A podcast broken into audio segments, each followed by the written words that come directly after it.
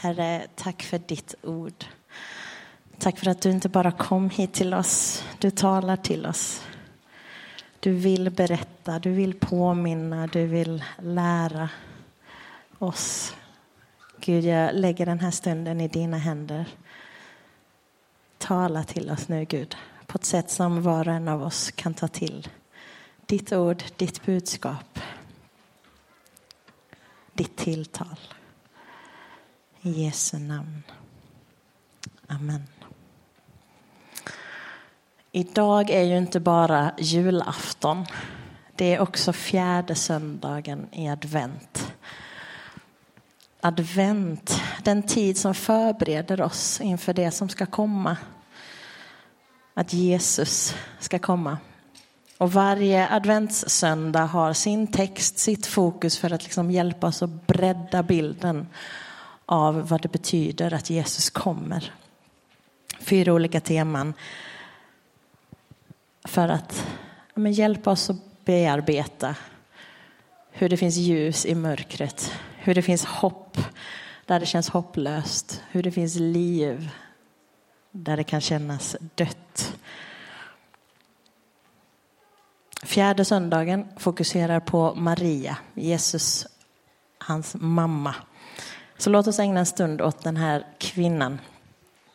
Och så läser vi från Lukas evangeliet kapitel 1. I den sjätte månaden blev ängeln Gabriel sänd från Gud till en ung flicka i Nasaret i Galileen. Hon hade trolovats med en man av Davids släkt som hette Josef och hennes namn var Maria. Ängeln kom in till henne och sa Var hälsad, du högt benådade. Herren är med dig. Hon blev förskräckt över hans ord och undrade vad denna hälsning skulle betyda. Då sa ängeln till henne, var inte rädd Maria, du har funnit nåd hos Gud. Du ska bli havande och föda en son och du ska ge honom namnet Jesus. Han ska bli stor och kallas den högstes son. Herren Gud ska ge honom hans fader Davids tron och han ska härska över Jakobs hus för evigt och hans välde ska aldrig ta slut. Maria sa till ängeln, hur ska detta ske? Jag har ju aldrig haft någon man. Men ängeln svarade henne, helig ande ska komma över dig och den högstes kraft ska vila över dig. Därför ska barnet kallas heligt och Guds son.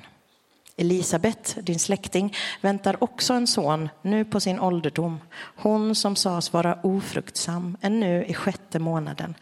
Ty ingenting är omöjligt för Gud. Maria sa, jag är Herrens tjänarinna.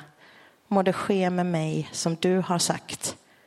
Och ängeln lämnade henne. Jag är Herrens tjänarinna. Må det ske med mig som du har sagt. Dessa ord tror jag var avgörande för det som skulle hända framöver. Och när jag läser de orden så reflekterar jag lite över vad de bär för någonting. Dessa ord som visar på en tjänstvillighet. Att hon, Maria, står redo att tjäna Gud. För hon är ju Herrens tjänarinna. Och hon är Herrens tjänarinna, inte vem som helst. Hon har ett större perspektiv, ett högre fokus. En blick som är fäst på någonting som är liksom bortom det vi ser.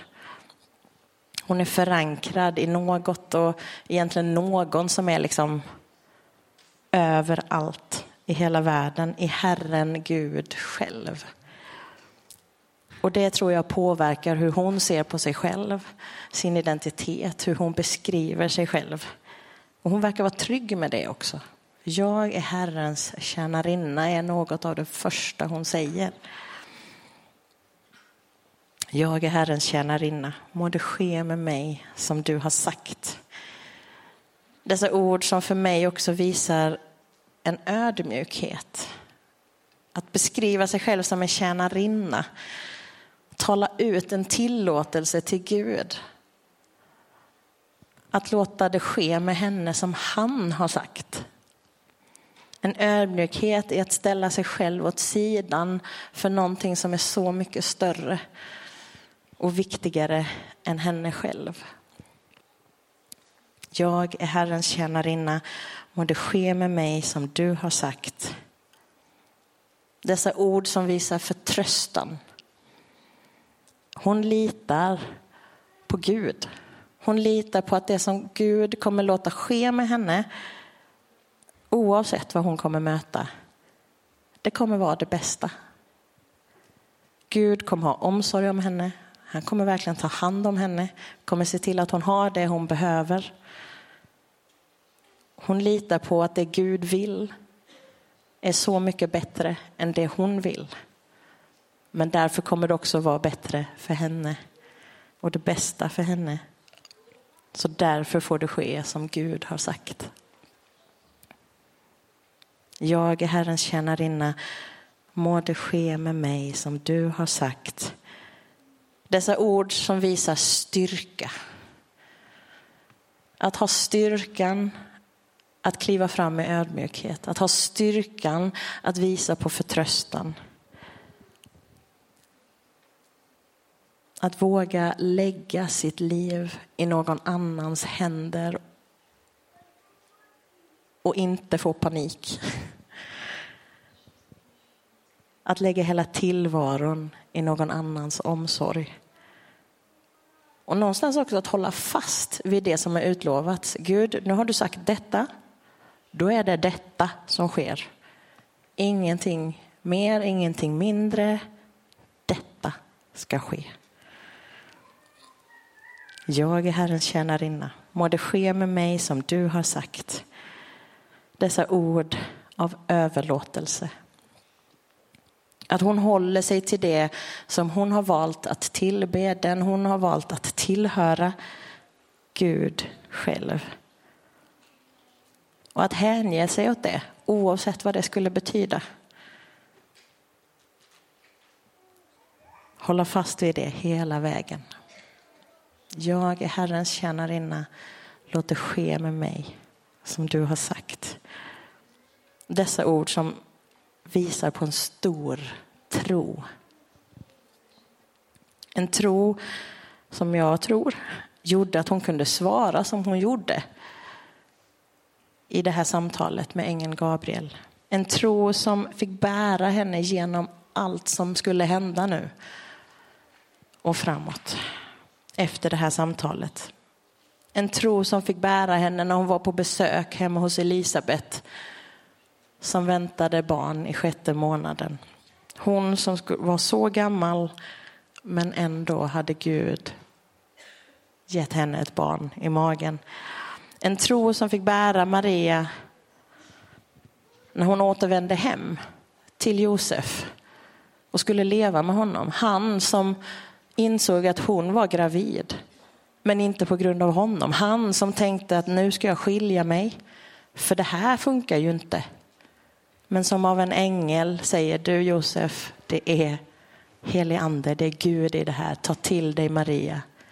Och han gör det och vågar att inte skilja sig. En tro som jag tror att Maria, som bar Maria under de här nio månaderna av graviditet. Där pappan då inte var Josef. Hur förklarar man det?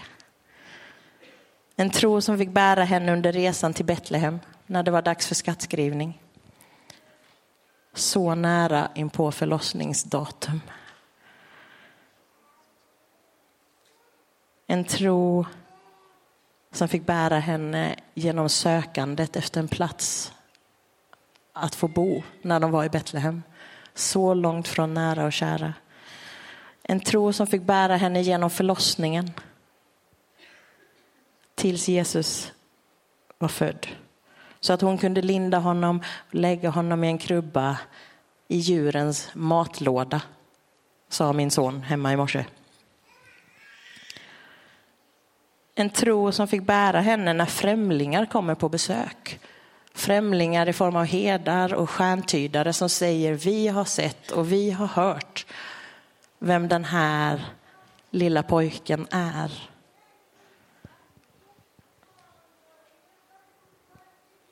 Guds utvalde, Guds enfödde son. Världens frälsare, han som ska rädda allt och alla. En tro som jag tror fick bära henne när de flyr till Egypten. För någon, för ängeln har sagt att de behöver göra det för att rädda Jesus. När Herodes vill ta död på alla barn under två år. En tro som fick bära henne under tiden de bodde i Egypten. Helt ny tillvaro. Vad gör man när man är på flykt? Några av oss har upplevt det väldigt påtagligt. Några av oss har sett det från tv-soffan. Men en tro som fick bära henne genom det. En tro som fick bära henne när det var dags att flytta hem igen till Nasaret. En tro som fick bära henne varje dag i att uppfostra den här lilla grabben till den han skulle växa upp att bli. En tro som fick bära henne när hon inser att Jesus är inte med oss i resesällskapet från Jerusalem tillbaka till eh, Nasaret efter påskhögtiden. Han har varit borta i några dagar. Var är han någonstans? En tro som fick bära henne när hon är på det där bröllopet. Jesus är nu vuxen. Bröllopet har slut på vin. Vad gör vi Men Jesus? Jag vet ju vem du är. Gör någonting. Jag tror på att du kan göra någonting. Och han utförde första miraklet. Att förvandla vatten till vin. En tro som fick bära henne när Jesus är ute med sina lärjungar och undervisar och helar människor och utför massa mirakel. Och hon står där lite i bakgrunden och får se och höra allt detta. Hur han berättar att han är vägen tillbaka till Gud. Tillbaka till den relation vi var skapade till att ha.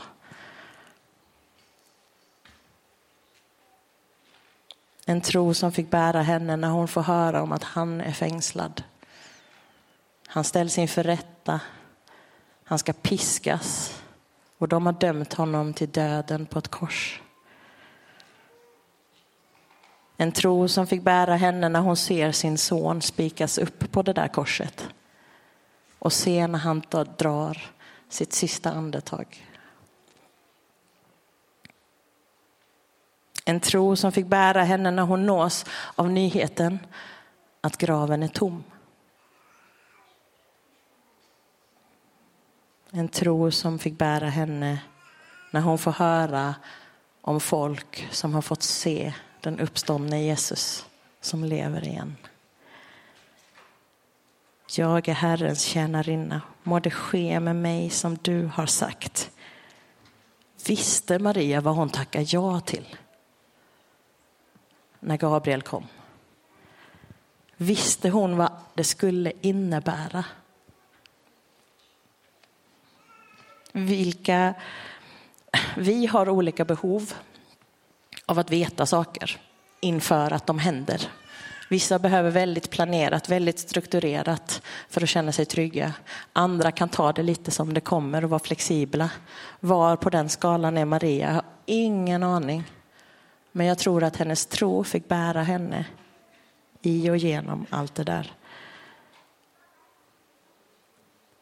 Både det hon visste, som ängeln berättat, som hedarna bekräftat, som de österländska stjärntydarna fick bekräfta. Men också det som fick bära henne, tron som fick bära henne genom allt som hon inte visste. Jag är Herrens tjänarinna Må det ske med mig som du har sagt. Det var Marias svar till Gud när han hade tilltal till henne, när han hade en uppgift till henne. Ett svar från en vanlig människa. Men ett svar som förändrade världshistorien. Hur skulle ditt och mitt svar vara när Gud kommer med tilltal till oss? Kanske idag, kanske framöver. Hur mycket behöver vi veta? Och hur mycket behöver vi tro. Herre, Maria kan få vara en sån fantastisk förebild för oss. En fantastisk utmanare för oss. Att våga stå där och lita på dig fullt ut i ödmjukhet, i överlåtelse. Herre, jag tackar dig för att du har skapat var och en av oss. Att du ser var och en av oss vanliga människor. Att du älskar oss och vill ha en nära relation med oss. Att det var därför du kom. Det var därför du dog. Det var därför du uppstod. Herre, jag ber att oavsett vad vi ställs inför Hjälp oss att förtrösta på dig. Hjälp oss att fästa blicken på dig. Du ser vad vi längtar efter. Kom och möt det, Herre. Tack för din omsorg, Gud. Och tack för Marias svar som fick bli så avgörande för allt som hände därefter. I Jesu namn. Amen.